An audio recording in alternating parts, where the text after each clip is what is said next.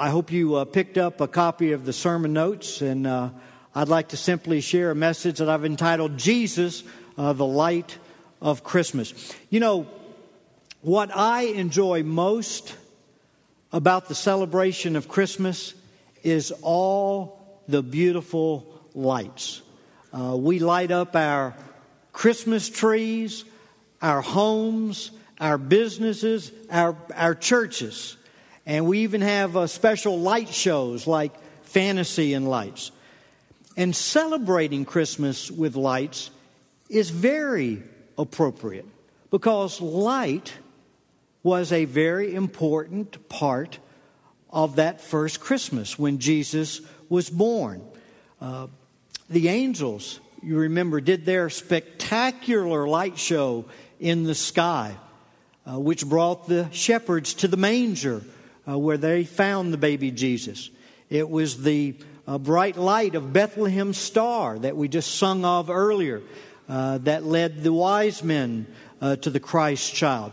And notice in your sermon notes what Jesus himself said about his coming to earth. Look there at John 12, verse 46. He said, I have come as, what's that next word?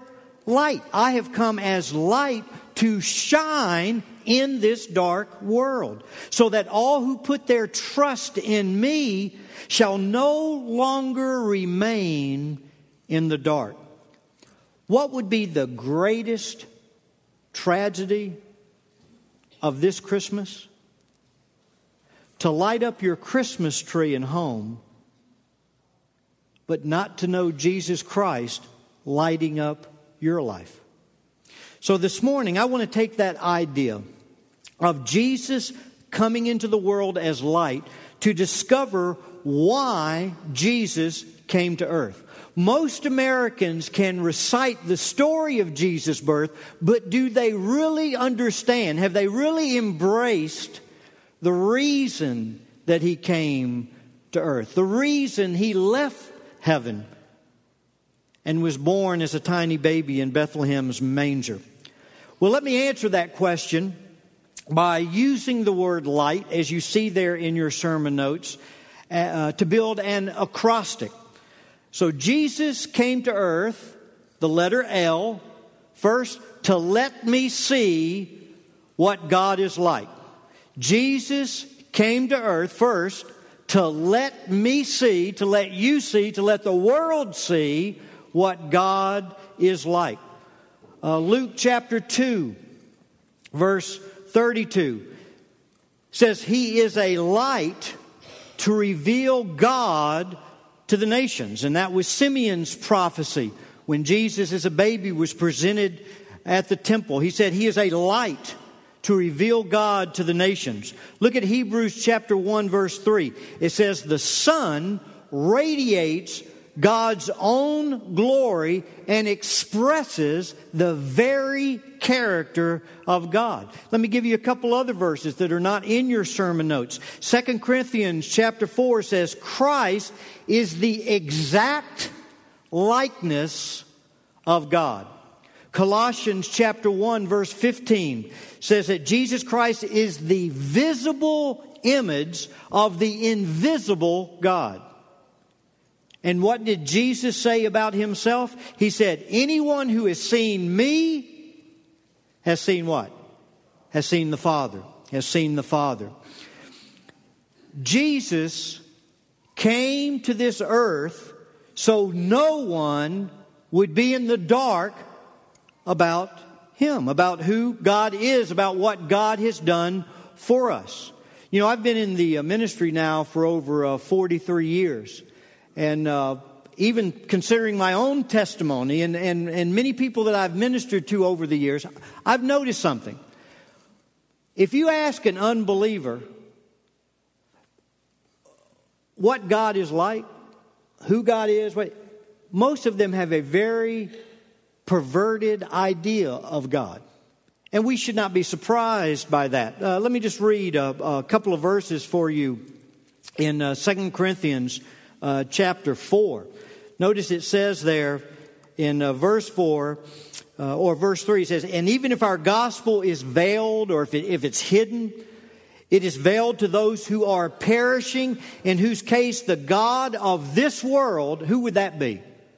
The devil, Satan, has blinded the minds of the unbelieving that they might not see the light of the gospel of the glory of Christ, who is the very image of God. And I also find it interesting uh, the testimony of a number of, of skeptics, including myself in coming to know Christ many years ago that once an individual begins to study the life of Jesus and they begin to see who he is and what he did, how they come to embrace him and to put their trust in him. Men like C.S. Lewis, Francis Schaeffer, and we could go on and on. So, do you want to know what God is like? Do you want to know his attributes? Do you want to know how he thinks? Do you want to know how he acts? Do you want to know what's important to God? Do you want to know his attitude towards you? Do, you want to know what he did for you? Then look at Jesus.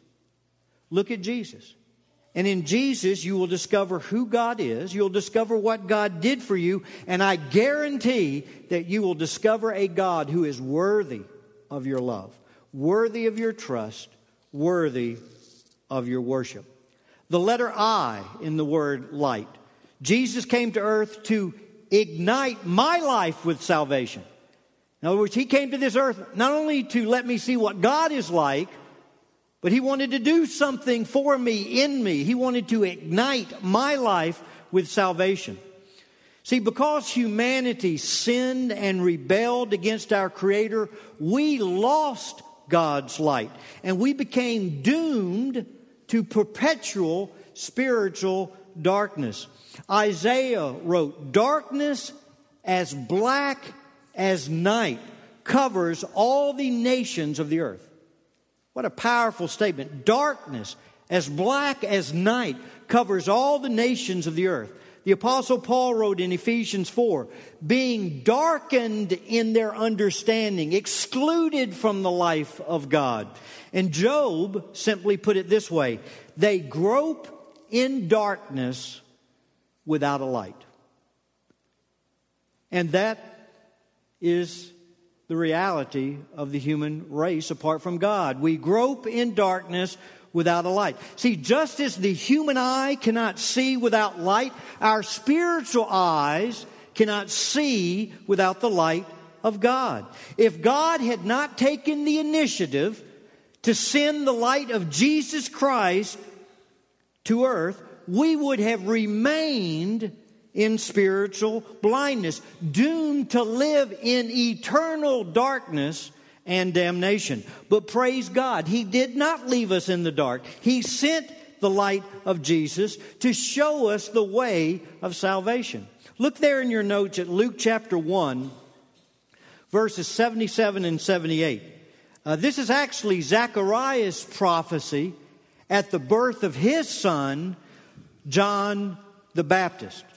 And as he's making this prophecy, he looks at his newborn son, John, and he says, Child, you've been destined to be a prophet of the Most High God. And he says, He has sent you to prepare the way of the Lord, to go before the Lord and prepare the way. And then he makes this statement You will tell his people how to find salvation through forgiveness of their sins. Now, how are we going to find salvation? How are we going to know forgiveness? Notice, because of God's what? Tender mercy. The morning light from heaven is about to break upon us. Who's that morning light? It's the Lord Jesus Christ.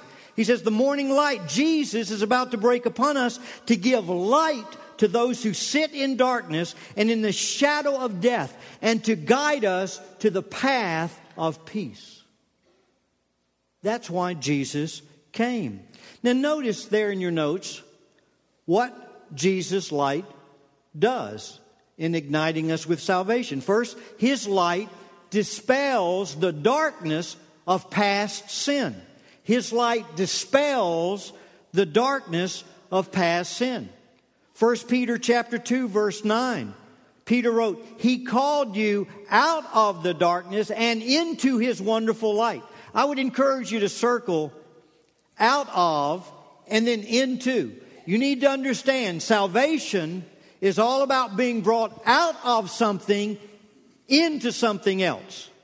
And Peter says he's brought you out of your darkness, out of your past sin, into now his glorious light, into his forgiveness. I love Psalm 32. This is not in your notes. It's written by uh, King David, and it was written after he had committed adultery, after he had committed murder, and after he had tried to hide all of that from God and the rest of the nation. But of course, you remember God broke through, brought David to conviction, brought David to repentance. And notice what this adulterer, what this murderer wrote. He said, Oh, what joy for those whose disobedience is forgiven whose sin is put out of sight. Yes, what joy for those whose record has been cleared of guilt. That's why Jesus Christ came to earth to dispel the darkness of your past sin, to clear your record, to be able to declare you not guilty. But His light also delivers us from the darkness of present problems. Not only dispels the darkness of past sin, but it also delivers us from the darkness of present problems. Isn't that, isn't that a great couple of verses from the uh, little minor prophet Micah, uh, chapter 7, verses 7 and 8? It says, As for me, I look where? To the Lord for help. I wait confidently for God to what? Save me, and my God will certainly hear me. Do not gloat over me, my enemies, for though I fall, I will rise again. Though I sit in darkness, the Lord will be my light. And we all know you cannot escape problems on planet Earth. Believers do not escape problems and adversity and difficulty. But praise God, there is no situation so great that God is not greater. And truly, there is nothing impossible with God. So, because Jesus came to earth, you can have the assurance as you put your trust in Him that He'll not only dispel the darkness of your past sin, but that He'll deliver you from the darkness of present problems as He comes along your side to be your light and to lead the way through that for you. But then notice also His light defeats the darkness of death to a future in heaven.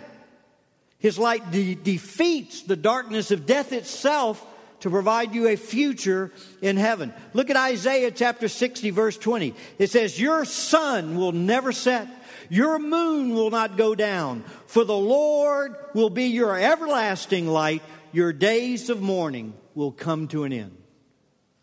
So God's salvation not only deals with your past sin, but it provides you a present power, provides you light today to cope with your present problems, but it also gives you what? Hope for tomorrow. It gives you the confidence and the assurance of a home in heaven. Now you ask, how can the light of Jesus ignite my life with salvation?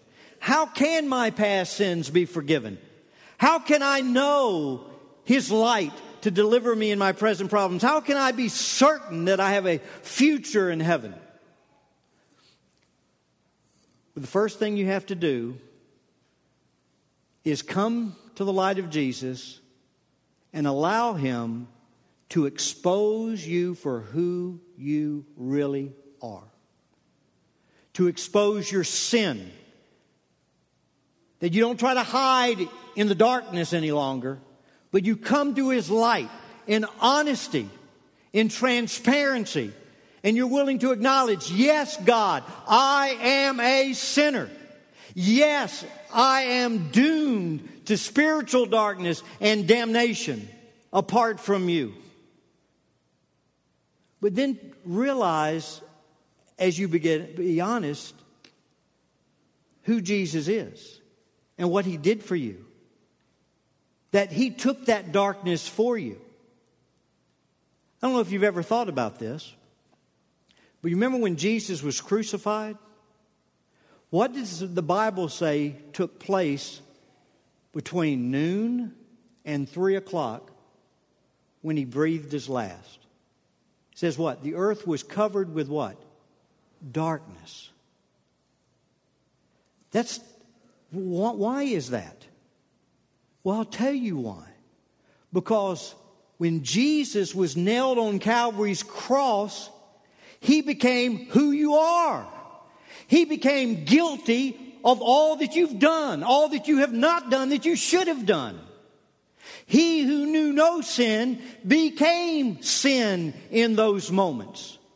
And because he became sin, because he was there to pay the penalty of your sin, because he was there to take the punishment you deserved, to be your substitute, he experienced darkness. And that's why, in those moments, what did he cry out? Do you remember? He said, My God, my God, why me have you forsaken? And in those dark hours, the Father had known nothing but perfect fellowship with His Son throughout all eternity. Turn from His beloved Son because He was taking your punishment because he was taking your darkness. He was taking your separation from God.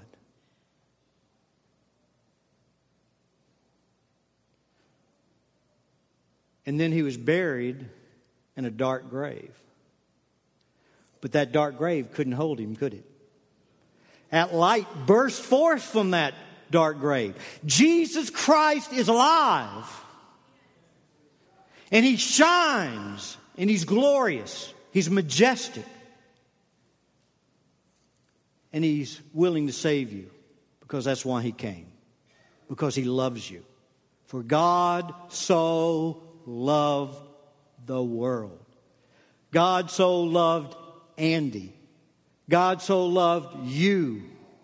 He gave His only begotten Son that whoever believes in Him should not perish in eternal darkness.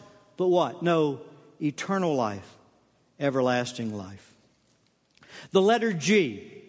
Why did Jesus come to earth? To guide my steps. Not only to let me see what God is like, not only to ignite my life with salvation, but also to guide my steps. Look at John chapter 8, verse 12. Jesus said, I am the light of the world. If you follow me, you won't have to walk in darkness because you will have the light that leads to life. And let me just be very practical here for a moment. We're about to hit a new year. And why do so many people approach a new year with fear and anxiety? Well, the answer is pretty obvious when you think about it. Well, the reason is because we do not know what this new year is going to hold for us. And living in this world as it is, that can be very, very frightening. But here's the wonderful news you don't know what this next year holds, but Jesus does. Jesus sees every crossroad of decision that you're going to come to this year. He sees every problem that you're going to encounter, every need that you're going to have. He already sees ahead every trap, every snare that the devil has laid out there for you. And follow Jesus, and His light will guide you. It will guide you to make the right decision. His light will show you the way to the provision or show you the solution to the problem. His light will reveal those traps that Satan has laid. And you ask, well, how will Jesus guide me? Okay, you know, Brother Andy, I've, I, have seen who God is and what He's done for me. My, my life has been ignited with salvation. I, I, I, have the confidence that if I were to die today, I would go to heaven. I, I know my sins are, are forgiven, but, but how does He practically guide me? Look there in your notes. Psalm 119, 105 Your word is a lamp to guide my feet and a light for my path. Another verse, uh, a couple verses you may want to jot down from Psalm 9, uh, 119, uh, verse 130 and 133 where it says, the teaching, notice now, the teaching of your word gives light. The teaching of your word gives light. Guide my steps by your word, the psalmist prays. Now, listen, beloved, listen. To neglect God's word is like hiking in a dangerous mountain terrain in the pits of darkness without a flashlight. That's what it's like to neglect God's word, even as a, as a believer. If you neglect God's word, you have no light. And if you have no light, let me tell you what's going to happen. You're going to make the wrong decisions. You're going to miss the care packages that God has already dropped along your path to meet your need. You're going to miss the escape routes that He's provided as you encounter problems and difficulty. And you're going to get caught in Satan's snares and traps. It is inevitable. And that is why it is so important to be in God's Word. And not only to be in God's Word, not only to uh, learn it, not only to love it, but what? To live it, to obey it. See, here's how you need to look at obedience to God's word look at it as the switch to the flashlight. As I'm walking, as I obey God's word, that turns the switch on, and I have His light. But if I disobey, that what? Turns the switch off. So, what's my advice? Keep the light on. Keep the light on. I love, uh, this is not in your sermon notes, but I absolutely love 2 Peter chapter 1, verse 19. Listen. It says, You must pay close attention to what they wrote, talking about the Bible writers. For their words are like a lamp shining in a dark place. Isn't that great? Like a lamp shining in a dark place until the day dawns and Christ, the morning star, shines in your heart. The letter H. Jesus came to earth also to heal my hurts. He came to earth to heal my hurts. And again, let's just have a little bit of a heart to heart. Hurts are inescapable living on planet Earth. This is a spoiled planet, been spoiled by man's sin and rebellion. This planet is not what God intended it to be. And as a result, there is hurt, there's wrong, there's injustice. And no person will ever be able to escape hurt.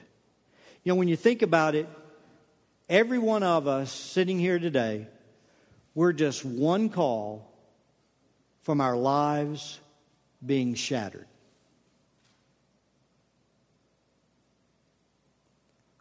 You know, I'm, I'm sorry. The lab results came back. You have cancer.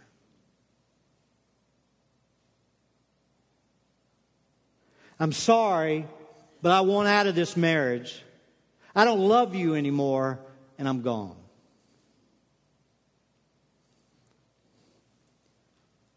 I'm sorry, but your loved one has died. And we could go on and on. And here's reality reality is you had dark, hurtful days in 2013. And you're going to have dark, hurtful days in 2014. But again, the good news is Jesus came to heal your hurts. Let me give you some, uh, I believe, good advice after 43 years in the ministry, and it's simply this don't hide your hurt. Worst thing you can do. Don't hide it. Don't try to suppress it. Don't try to minimize it. But you know what you need to do with your hurt? You need to expose it to God's light. Expose it to God's light. Do you know that doctors are continuing to discover the healing power of light? Whether it's exposure to the sunlight or light therapy or even lasers used in corrective surgery. But here's the key the wound or the damaged area must be exposed to the light. Look at Malachi 4, verse 2. But for you, for you who fear my name, the Sun of Righteousness will rise with healing in his wings, and you will go free leaping with joy. What a wonderful promise. The Sun of Righteousness will rise with healing in his wings, and you will go leaping with joy. But let me ask the question practically speaking, how does Jesus heal my hurts? And look there in your notes. First, he heals my disappointment by the light of faith. He heals my disappointment by the light of faith. Disappointment is one of the hurts we experience in life. Disappointment is when your expectations are not met somebody lets you down. To be, let's be very, very honest. One of our greatest struggles in life is when we think God has let us down. When God has not met our expectations. When God did not come through as we would have hoped He would have come through. So we continually wrestle with disappointment. Uh, an example of that, look at uh, Job, verse 30 there in your sermon notes. Uh, here's a good example of a man wrestling with disappointment. Job says, I looked for good, but evil came instead. I waited for the light, but darkness fell. My heart is troubled and restless. Days of suffering torment me. I walk in gloom without sunlight.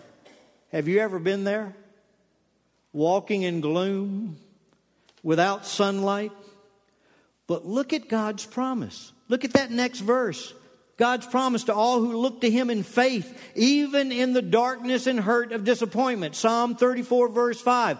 Those who look to Him for help will be radiant with joy. No shadow of shame will darken their faces. That was written by King David. Do you know what the circumstances were? David had gotten about as low as a man could get. For years, he had been running from Saul in the wilderness, just barely surviving, just existing. I mean, he was literally the number one uh, fugitive. I mean, he was the number on the wanted list. And in Saul and the whole army was after him. You know, and God had given him these wonderful promises that I'm going to exalt you to king. He doesn't see himself as king. He sees himself living from cave to cave, a fugitive on the run suffering and torment, gloom without any sunlight. And he became so down, he became so disappointed. He made the, he says, you know, I would be better off if I just left Israel and I just went over and sided with our enemies. And, and, the, and the guy was so off his rocker at this point, and you know, we've all been there when you get disappointed, when you get down like that, you can do some really stupid things, right? So here he is. He walks into the capital city of the Philistines, Gath, and guess what he's got on his side? The sword, Goliath's sword that he used to cut his head off with. So what do you think the Philistines did? They said, look who's walking into our capital city, and they arrested him. And you remember the story. They were, they probably would have put him to death, and, but but he feigned madness, didn't he? Remember that? He, he acted like he was insane. And, and the king said, Let this madman go. And it was after this experience of uh, up to that point in his life, his, his lowest point in life, where he's struggling, to, he wrote those words. This is a man that knew the depth of disappointment. He knew the depth of walking in gloom without sunlight. But he says, those who look to him for help will be radiant with joy. No shadow of shame will darken their faces. You know, Isaiah 28 16 says, Those who put their trust in God will not be disturbed. Romans 10 11 says, Those who put their trust in God will not be what? Disappointed. You know, a lot of my uh, kids, especially a lot of the uh, girls, they, they love to read. And you know, if you've ever read a good mystery novel, you know, you get in the middle of that, and can it get confusing at times? It's like you're, you're wondering, how in the world is this thing going to work out? You get sort of very perplexed in that. And typically in a good mystery novel, it's not really to the last chapter, sometimes the very last few pages, that it all comes together and you go, wow.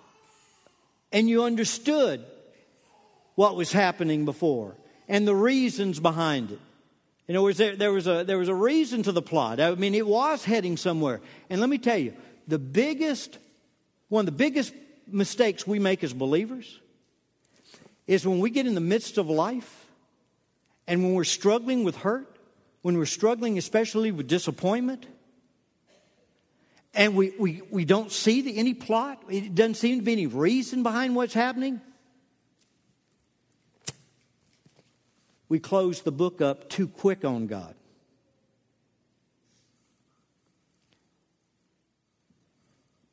And again, my advice trust Him. When you cannot trace God's hand, trust His heart. Believe that He's at work, even when you cannot see Him. I, I love this verse. You might want to just jot down the reference. It's not in your sermon notes. Isaiah 50, verse 10. I love this. It says, If you are walking in darkness, if you're walking in darkness, without a ray of light, trust in the Lord and rely on your God. Because He'll come through, because He never fails. Not a moment too early, but He's not a moment too late. Trust Him. Hold on. So He heals my disappointment by the light of faith, but notice He heals my distress by the light of hope. By the light of hope. Look at another example of uh, the hurt of distress. Job 10, verse 22. It is a land as dark as midnight, a land of gloom and confusion, where even the light is as dark as midnight. And, folks, isn't that the reality of living on planet Earth? Uh, the Apostle Paul in 2 Corinthians 4 talks about the fact living on planet Earth, we're afflicted in every way. I mean, we know stress to the point of agonizing pain.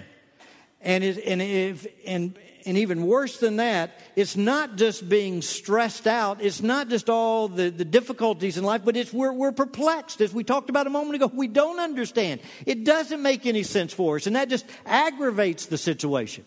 And there are times where he says in 2 Corinthians 4, we feel forsaken by others, by God, that we're alone and that we're just in a dark place and there is no light.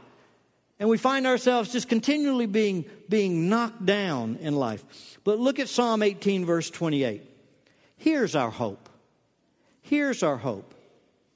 It says, You light a lamp for me, and God will light a lamp for you.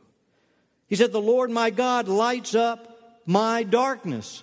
Psalm 42 11, we read, Why? The psalmist is speaking to himself. By the way, have you noticed how often in the Psalms, especially, the psalmist is actually giving himself a sermon?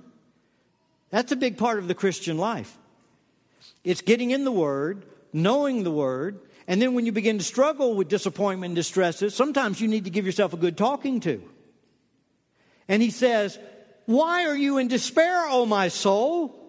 And why have you become disturbed within me? Hope in God, for I shall yet praise him, the help of my countenance and my God.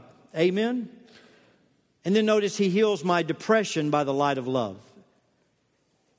He heals my disappointment by the light of faith. He heals my distress by the light of hope. But he heals my depression by the light of love. Look at Job 23, verse 7. Here's depression for you. Darkness is all around me, thick, impenetrable darkness. Any of you have ever suffered from depression, you can relate to that statement. Darkness is all around me, thick, impenetrable darkness. But look at Psalm 44, verse 3. It was your right hand and strong arm and the blinding light from your face that helped them. For you what? You love them. And notice the blinding light of his faith. That presupposes that God is right. At their side. There's that intimate relationship where they're looking. And we really need to realize that we're going to make it. It's going to be difficult. It's going to be hard. We'll have times of depression, times of great darkness, but we're going to make it because God loves us. Because He loves us with a love that will never fail us. He loves us with a love that will never give up on us.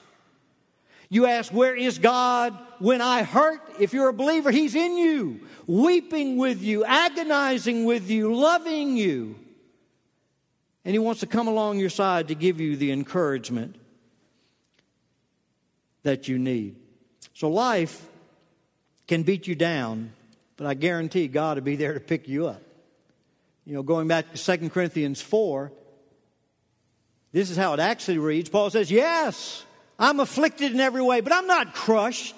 And yes, I'm perplexed, but not to the point of despair and hopelessness. And yes, I'm persecuted, but I'm not forsaken. And yes, I may be knocked down in life's contest, but I'm never knocked out because God's there. He's present with me to walk with me through that difficulty, to pick me up, and to use it for my good. Look at the letter T as we close the message out. Why Jesus came to earth? Well, to transform my life. To transform my life. Look at Ephesians chapter 5, verses 8 and 9. For once you were full of darkness, but now you have light from the Lord. Talking about those who have put their trust in God. They've allowed His light to expose their sin. They've acknowledged that they're sinners, that they're guilty, but they've also let that light reveal the beauty and the glory of Jesus, who He is, what He came to do for you. And you've put your trust in Him. And then it says, for, so for once you were full of darkness, but now you have light from the Lord. So live as people at, of light. For this light within you, that light of Jesus, it produces something. It produces only what is good and right and true. So God not only wants to give you a home in heaven, He wants to change your life now. In other words, let's put it in very simple terms. We talk about Jesus came to light you up, to light your life. Now Jesus has a plan and purpose for you. He wants you to be a light for others. I find it fascinating in the scriptures. Jesus says, I am the light of the world, but then Jesus turns to his followers and he says, You are the light of the world. And in the Greek grammar, the way that reads is, You and only you are the light of the world. If you don't shine in this dark world, there's not going to be any light. You're the only hope for this world. And folks, we live in a dark world. You know we live in a dark world. And it's not a time for us to close ourselves up behind the four walls of the church to put a cover over our light. No, this is the time and age for us to arise to the occasion as God's people and to take that light to a lost world through our praying, through our giving, through our going. For God to give me a burden for my neighbors and my co neighbors, my friends, my family. To where I say I've been lit by God to be a light for God and to bring others to that light. So Jesus said, I have come as light to shine in this dark world. This is where we began this morning, so that all who put their trust in me shall no longer remain in the dark. And as light, Jesus came to let you see what God is like. He came to ignite your life with salvation. He came to guide you, to heal your hurts, and to transform your life. Now, if you're here this morning and you do not know the Lord Jesus Christ, you're walking, you're groping in darkness, you're wallowing in your own independence, in your own selfishness, in your own sin. I just want you to know Jesus loves you. And He came to this earth to die for you. Jesus loves you at your worst. There's nothing that you can do to earn or deserve His love. He extends that love to you this morning as a free gift. In just a couple days, we'll be exchanging gifts for Christmas. And when someone offers a gift, what do you have to do before it's yours? You just simply have to what? Receive it. Take it. Own it for yourself. And so I would invite you to receive the gift of Jesus Christ. Salvation is in the person of Jesus, who is Savior and Lord. So you invite Him in as your Savior to forgive your sin and to be your Lord, that you'll follow His light and be transformed by His light. And then I know most of us are believers here. We're followers of the Lord Jesus Christ. And I trust there's been some aspect of this message that's touched your heart. Because even as believers, what did we talk about earlier? That, you know, obedience to His word is like a flashlight, and even believers at times we can disobey, and it's like turning that light off, and then we find ourselves in a mess. But I want you to know, even if you're in a crisp mess, Jesus loves you. Again, you didn't do anything to win His love. There's nothing you can do to lose His love as a believer. That's the only thing you can be guaranteed of living on planet Earth that Jesus loves you and He will not fail you. And when you fail Him, He is waiting with open arms to receive you, to forgive you, to renew His fellowship with you, and then to continue to guide you and to heal you and to transform you. So, as the invitation is extended, I'll be standing at the front to, to greet anyone that has a decision of a public nature coming to know Jesus. Maybe you've been visiting, looking for a church home. It would be our joy to receive you as part of the Edgewood family. And we would ask you to make your way down the aisle and make that known to us. And then we'll help you begin that process uh, to full membership. But I trust everyone will respond to the truth you've heard today and wherever God has touched your heart. So please stand as the invitation is extended.